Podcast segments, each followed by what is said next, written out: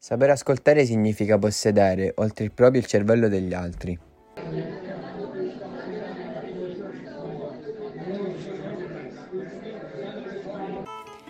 Conosciamo davvero l'importanza dell'ascolto?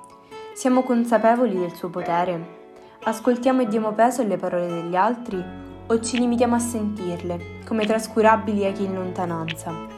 Siamo sicuri che la nostra indisponibilità all'ascolto non faccia sprofondare gli altri in un disarmante senso di solitudine e che, in un mondo in cui l'ascolto ha perso il suo valore, le nostre non rimangano solo voci, prive di importanza, isolate nella loro inutilità?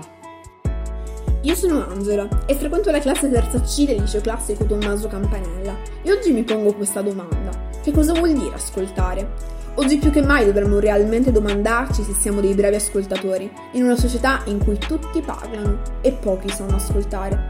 È davvero difficile, quasi impossibile stare insieme in famiglia, nella società, a scuola, al lavoro o semplicemente parlare con il proprio partner senza prima di tutto saper ascoltare. Questo è uno dei più grandi paradossi della società attuale. Abbiamo moltiplicato le fonti di linguaggio, rese ormai virali. Ognuno si sente libero di dire ciò che pensa, di dare giudizi facili, anche su argomenti non approfonditi. Tutti si sentono ad esempio commissari tecnici in campo sportivo o medici in tempo di pandemia come il nostro, o ancora molti parlano di economia, di politica, di scienza, senza dare il giusto peso alle parole, soprattutto sui social. Ma chi è che ascolta dunque? Facciamo tutto il contrario di ciò che ci invitava a fare Leonardo da Vinci o il saggio Plutarco, quest'ultimo autore di un'opera intitolata L'arte di ascoltare. Egli affermava infatti: abbiamo due orecchie e una sola bocca, proprio perché dobbiamo ascoltare di più e parlare di meno. La perdita di ascolto nel mondo odierno è proprio un grave problema, perché senza l'ascolto è impossibile dare un futuro a una relazione con il proprio compagno o dare continuità a un rapporto matrimoniale e ai delicati equilibri familiari. I primi che hanno necessariamente bisogno del dono dell'ascolto sono i figli. Non ascoltarli significa perderli per strada. Ma da quando abbiamo smesso di dare importanza all'ascolto? Bisogna ovviamente dire che ascoltare sicuramente non è facile. Per ascoltare dobbiamo utilizzare insieme le orecchie, gli occhi, il cuore, e dunque è una sorta di esercizio che mette in moto l'intera persona. Ma per sentire qualcuno abbiamo bisogno soprattutto di silenzio, e invece siamo circondati da una marea di rumori assordanti che non ci permettono di stare vicino, di esserci, di sentire l'altro. Poi ascoltare significa anche liberarsi da una serie di vincoli e di pregiudizi che invece sono presenti e stanno crescendo notevolmente negli ultimi anni, soprattutto per colpa del web che influenza le persone ed è terreno fertile per le convinzioni sbagliate, i preconcetti e le false verità. Una delle conseguenze negative, e direi terribili, della mancanza di ascolto che investe soprattutto i giovani è sicuramente il suicidio, oggi diventato una vera piaga della nostra società. Quanti sono gli esempi di cui leggiamo quotidianamente che riguardano gli adolescenti che spesso si tolgono la vita perché non vengono ascoltati dai genitori, ma anche dagli amici.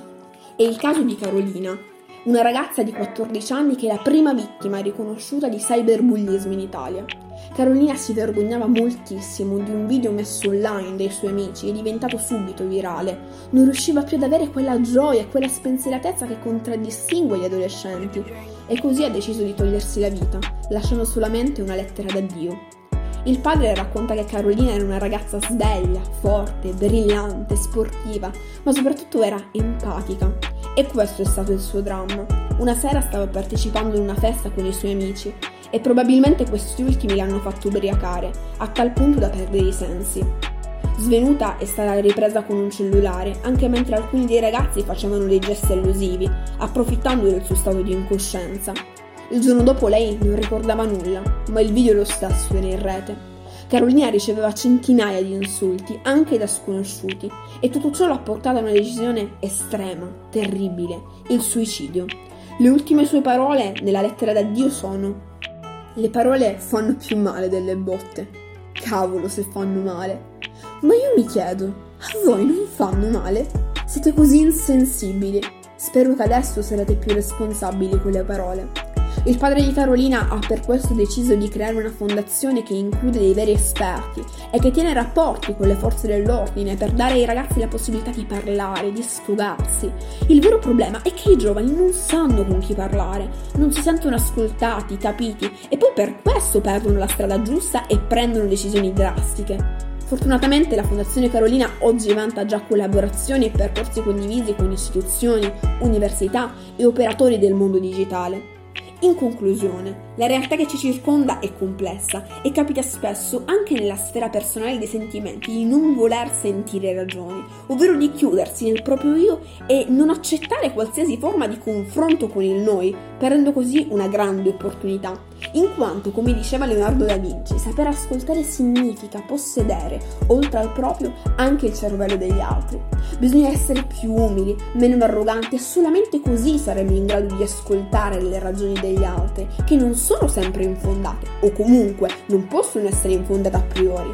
Infine, bisogna ricordare che le poche persone che ancora oggi sanno ascoltare sono solitamente aperte, educate e capaci di apprendere e comprendere, e dunque dobbiamo sensibilizzare questo argomento nelle scuole, al lavoro, in modo tale che pian piano si possa riprendere quella gioia che si prova soltanto quando si ascolta qualcuno.